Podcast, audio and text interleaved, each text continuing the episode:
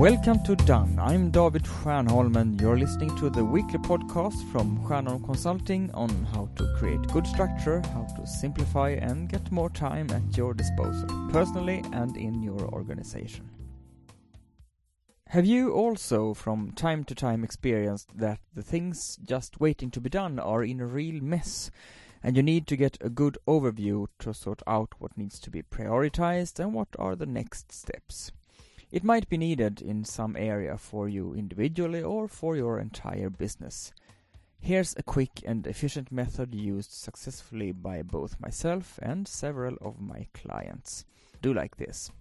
Take an empty piece of paper and place it on the table.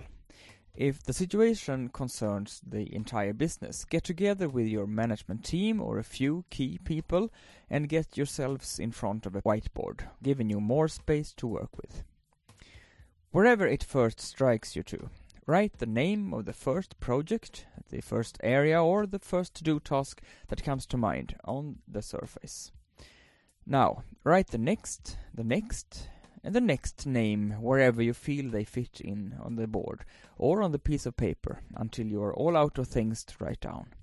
You don't need to make an effort to make it look nice, but rather try to make the arrangement of the words represent how the projects look to your mind's eye. Now all the balls which were previously in the air are on the board. Grab a red marker and circle or draw an irregular shape around the projects or areas which need your immediate attention, and let the shape and size of the circle represent how much space they are occupying in your mind. Now, get a blue pen and circle, or draw another shape if you prefer, the areas which are important but not absolutely urgent. Again, illustrating how much space they are occupying and attention they are demanding. Also, get yourself a green pen and circle the remaining projects in the same way. Now, you have transferred all those flying balls out of your head and onto the board, indicated how important they are in relation to each other and how extensive they actually are. Take a few moments to consider what you have written and see if there's something you want to alter before going ahead with the next step. Now it's time to go from clarity to action. Beginning with the red projects or areas Write the next step for each project within its circle and write it as a to-do task, that is, detailed and as a sentence with a subject, a predicate, and possibly also objects. And do the same thing with the blue and the green circles. And when you're done defining the next step for all areas, transfer the to-do tasks into your system for dealing with to-dos and get started with checking them off one by one.